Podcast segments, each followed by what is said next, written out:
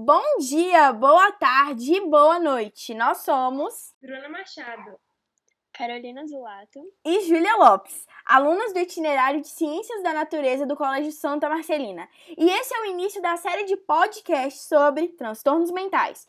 Quais são as origens, consequências e tratamentos possíveis? Hoje, no episódio 1, iremos conversar a respeito dos transtornos mentais dos adolescentes contemporâneos.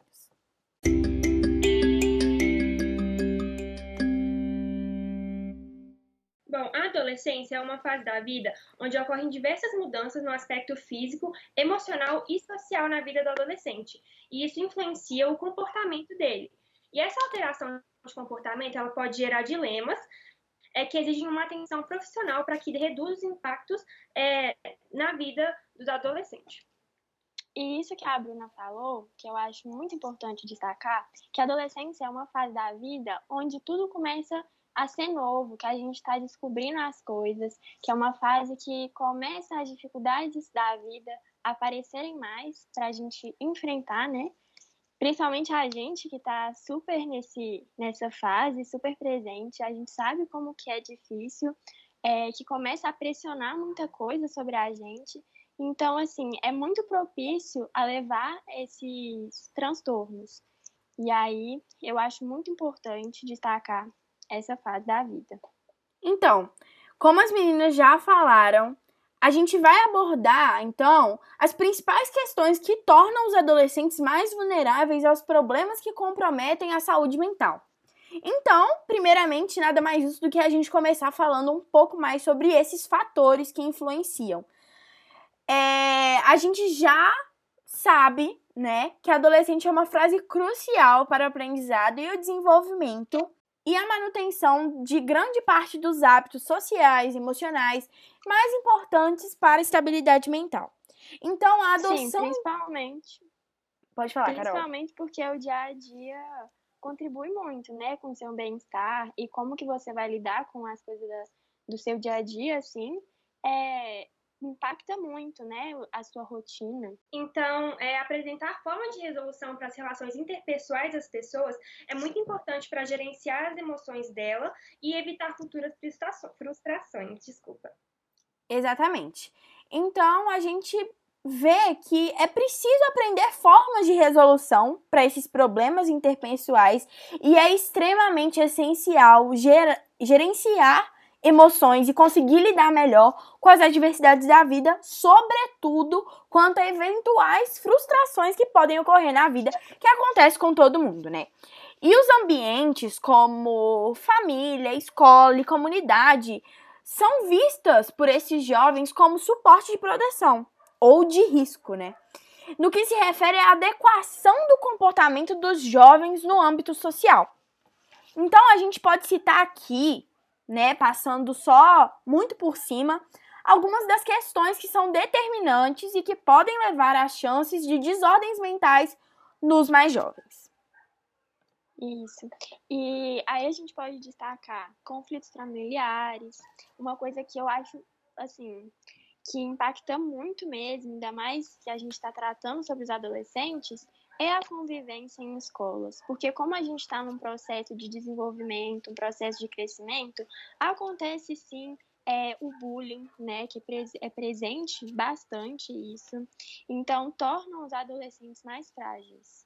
É, e com isso, né, a gente pode falar também da exposição ao estresse, né, que é oriundo, né, de pequenas coisas que vão acontecendo no dia a dia daquele jovem e principalmente, né, dos jovens que frequentam a escola, consequentemente o bullying, né? Exatamente. Outras coisas que também influenciam nisso são as condições socioeconômicas dos jovens, é, a, a, exposição aos preconceitos, discriminação, exclusão, e também aqueles que vivem em ambientes mais frágeis, eles estão mais suscetíveis a desenvolver, desenvolver transtornos mentais. E também a gente não pode esquecer que há outras questões que expõem os adolescentes ao maior risco, além de distúrbios mentais, né? As condições socioeconômicas, como a Bruna falou, a exposição aos estigmas e preconceitos, a discriminação social e de gênero, a exclusão ou ausência de serviços e transporte de qualidade também contribuem muito, muito, muito para elevar as complicações mentais e emocionais. E depois disso que as meninas todas falaram sobre esses fatores é, que levam ao transtorno mental nos adolescentes, a gente vê como essencial, né, é muito visível que é essencial a procura de ajuda, mesmo que exista um tabu na sociedade, que às vezes a pessoa pensa, nossa, vou para terapia. Mas terapia não é só coisa de doido, entre aspas, mas não, todo mundo passa por momentos mais vulneráveis na vida, por momentos difíceis que podem causar sim esses transtornos. Então, essa essa busca por ajuda é comum, é essencial para todos, faz bem para todo mundo, independente do que você está passando. Então, como a Carol falou, é muito importante procurar ajuda também, porque a ausência de tratamento pode resultar em impactos ainda mais negativos, como o abuso de álcool e drogas, por exemplo. E a OMS, ela já falou que a maioria dos transtornos mentais em adolescentes, ela não é diagnosticada e nem tratada. Então, isso mostra que é muito importante você é procurar ajuda profissional quando você sentir a necessidade. E agora, ressaltando em âmbito né, do nosso país, o Brasil, os números chamam a atenção para a intrínseca relação entre os casos confirmados de distúrbios mentais e a evolução para o suicídio nesse grupo.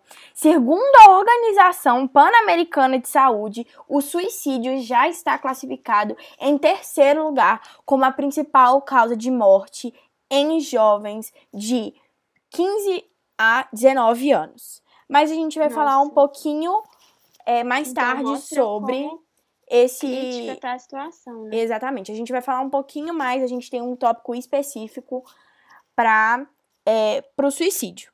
Mas assim, voltando para o caráter global, a OMS destacou alguns dados que sugerem a intervenção urgente com, vis com vistas à redução dos impactos dos transtornos de ordem psíquica sobre a saúde de adolescentes e de jovens, sendo eles doenças mentais que afetam indivíduos em, em um em cada seis indivíduos com, com idade de 10 e 19 anos.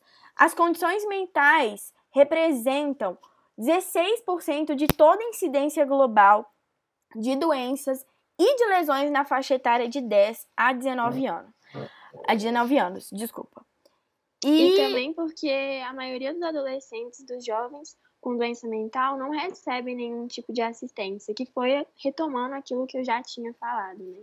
Porque realmente tem esse tabu imposto na sociedade, que é uma coisa assim que não deveria ter, porque é muito importante. Exatamente.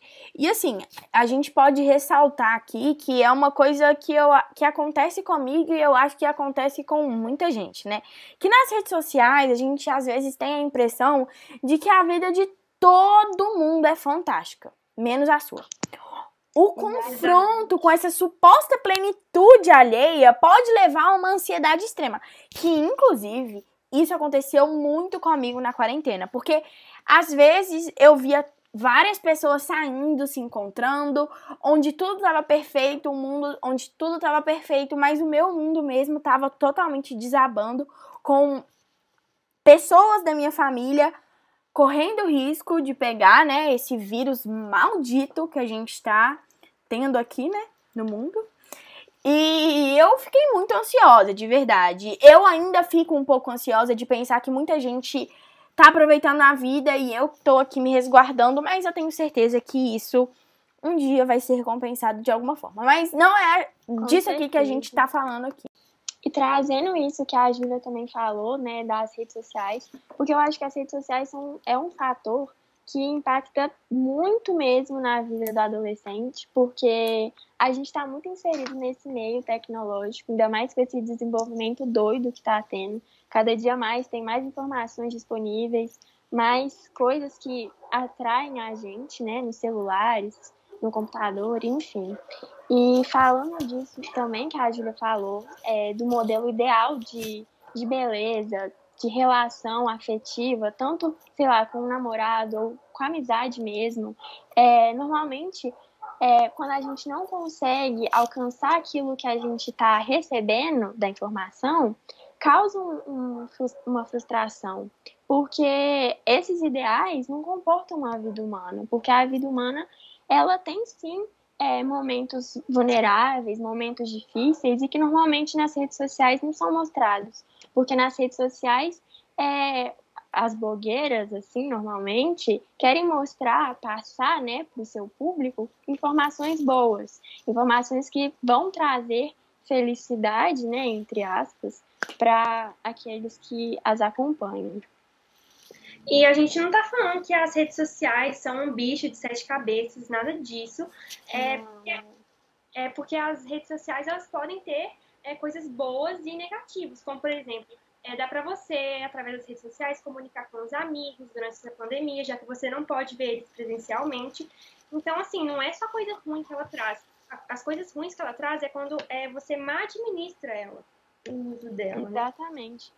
E mais uma coisa que eu lembrei agora de ressaltar também, porque a internet, por ela ser um veículo assim de informação muito rápida, a gente recebe as coisas muito rápido, ela constrói uma ideia de receber tudo na hora. Então, assim, tudo tem que ser na nossa hora, rápido assim, né? Porque a gente está acostumado, né? O WhatsApp a gente manda mensagem, o amigo já responde. Então, quando uma coisa, né? Porque na vida real não é, não é assim que funciona, no presencial. É uma coisa, um processo, né? Então, quando isso acontece, também causa uma frustração. Sim, e só voltando um pouco, né? Não, não na questão ainda da, das redes sociais, né? A gente tem um estigma, né? Que a gente até pesquisou em alguns vídeos, não lembro muito bem, mas a gente viu um vídeo de um doutor que formado na USP que ele falou de alguns estigmas. E um desses estigmas era em, refer em relação a só adultos têm transtornos mentais. Só adultos podem ter sintomas de transtornos mentais, o que é completamente uma mentira. Porque os sinais e sintomas característicos dos transtornos mentais nos jovens são semelhantes aos apresentados pelo adulto, pelos adultos, mas são muito mais difíceis de serem reconhecido, reconhecidos. Então, assim, não é só adulto que pode ter. Qualquer pessoa pode ser afetado por esse transtorno mental. Qualquer pessoa pode ter, pode conhecer alguém afetada por esses transtornos mentais. E assim, essas manifestações, elas indicam é, a suspeita do problema e que justificam a busca real do profissional. E elas podem ser insônia, tristeza ou humor deprimido, afastamento de amigos e familiares, queda brusca no desempenho escolar, irritabilidade e agressividade, falta de motivação pela vida ou desinteresse para o futuro. E agora, andando um pouquinho mais para frente, a gente vai falar um pouco sobre as duas dois grandes pontos dos transtornos mentais que surgem geralmente durante a adolescência que, segundo a OMS, metade de todos os problemas da saúde mental começa aos 14 anos. É sempre bom ressaltar isso. E agora a gente vai falar um pouco sobre a depressão e a ansiedade. Eles podem levar os adolescentes ao desenvolvimento de quadros clínicos que geram sintomas frequentes de irritabilidade, desculpa, de frustração ou episódios de raiva excessivos e de difícil controle. Conforme uma pesquisa que a gente viu do Instituto Nacional de Saúde dos Estados Unidos, em cada três adolescentes de 13 a 18 anos passará por um transtorno de ansiedade ao menos uma vez nesse ciclo de vida. E vale ressaltar que os transtornos gerados pela dificuldade de gerir as emoções, elas podem ser profundamente incapacitados e trazer sérios problemas aos adolescentes, né? Eles são gerados às vezes pelas dificuldades de gerir as emoções e tudo mais, como eu já tinha dito antes. E muitos processos in influenciam ao estado mental dos jovens que são mais susceptíveis, né? aos eventos Exatamente. de ansiedade e de depressão também. Eles estão, tipo, é, constantemente pressionando os filhos e parentes para terem sucesso na sua vida é, pessoal e acadêmica. E já existe uma certa competitividade nos campos é, profissionais. E essa pressão, ela, ela piora tudo isso. E eu sou uma prova viva disso, porque eu quero é, num, um curso que é bem disputado e minha família, ela pressiona muito é, para eu ter sucesso nele. Então é bem difícil. Pois é, eu também sofro disso e acho que muita Isso gente é também sofre disso. Então a gente vai entrar em outro âmbito agora que a gente já tinha falado um pouco anteriormente, mas a gente vai se aprofundar um pouco, que é sobre o suicídio, que eu acho que é um dos fatores extremos assim que uma pessoa pode tomar na sua vida por às vezes sofrer algum transtorno mental ou simplesmente por escapar da sua realidade, né? E para o Dr. Marcel, né, que foi de uma pesquisa que a gente fez, as ideações suicidas, elas exigem uma atenção muito especial, pois estão entre jovens entre as questões mais preocupantes no que se refere à estabilidade mental. Há um risco muito alto de suicídio nesse grupo, já que essa prática ela está muito associada a todos os tipos de transtornos mentais. Devido à variação do modo de assimilação do problema emocional de cada indivíduo, essas doenças mentais elas podem se manifestar de diferentes formas e se sobrepor em mais um transtorno. Então é um que gera um que gera o outro que infelizmente a gente chega a esse patamar que é o de suicídio, né? Exatamente, eu acho importantíssimo tratar esse assunto, porque qualquer tipo de, trans de transtorno, quando não é bem tratado, quando não busca ajuda, quando é levado de uma forma que não é a melhor, pode causar sim, pode levar ao suicídio, né? Uma medida muito extrema. E, nossa, eu acho muito importante mesmo, porque é uma uma, uma situação muito crítica, e principalmente porque quase 800 mil pessoas cometem suicídio a cada ano. Então, assim, realmente está muito crítica a situação e precisa ser cessada para uma melhora, um bem-estar da população. E eu volto a ressaltar que é muito importante você tratar o problema pela raiz, tratar a doença mental para que ela não evolua de uma forma para chegar nisso. E, enfim, a gente está reforçando muito isso no podcast porque é muito importante é, tratar dessas doenças para que é, esse patamar, pelo menos, melhore um pouco, sabe? E, inclusive, um dado aqui da Faculdade Latino-Americana de Ciências Sociais, ela mostrou que o, o é, a quantidade de suicídio entre crianças de 10 a 14 anos aumentou em 65%.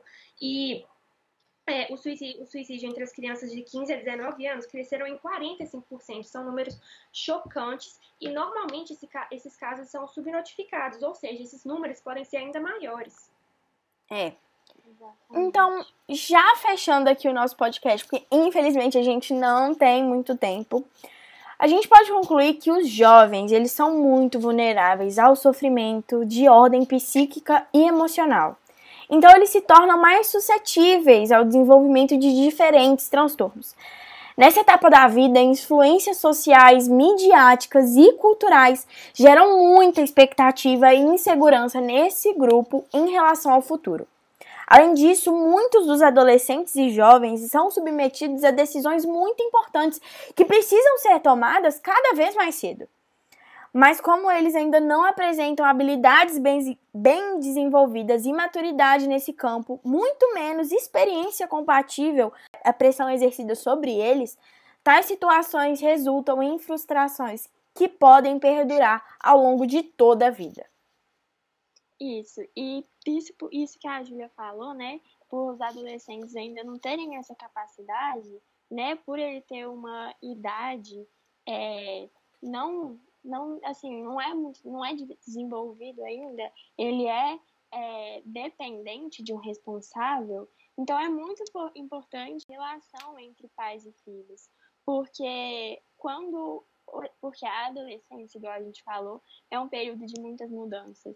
Então, normalmente, a relação dos pais e filhos ajudam muito a identificar se o filho está sim sofrendo por alguma coisa e se ele precisa de ajuda. Então, é muito importante a gente voltar a ressaltar que é, o, essa percepção das mudanças de comportamento dos adolescentes é de inteira responsabilidade dos pais, porque eles conhecem os filhos melhores do que ninguém. Então, é muito importante é, eles perceberem essas mudanças no comportamento, é, se é, aquilo que os filhos gostavam de fazer eles não estão gostando mais, enfim, as mudanças de comportamento em geral. Então é muito importante isso. Então, esperamos que tenham gostado do episódio de hoje e das informações que foram abordadas. Obrigado por ouvirem e fiquem ligados nos próximos episódios. Um beijo!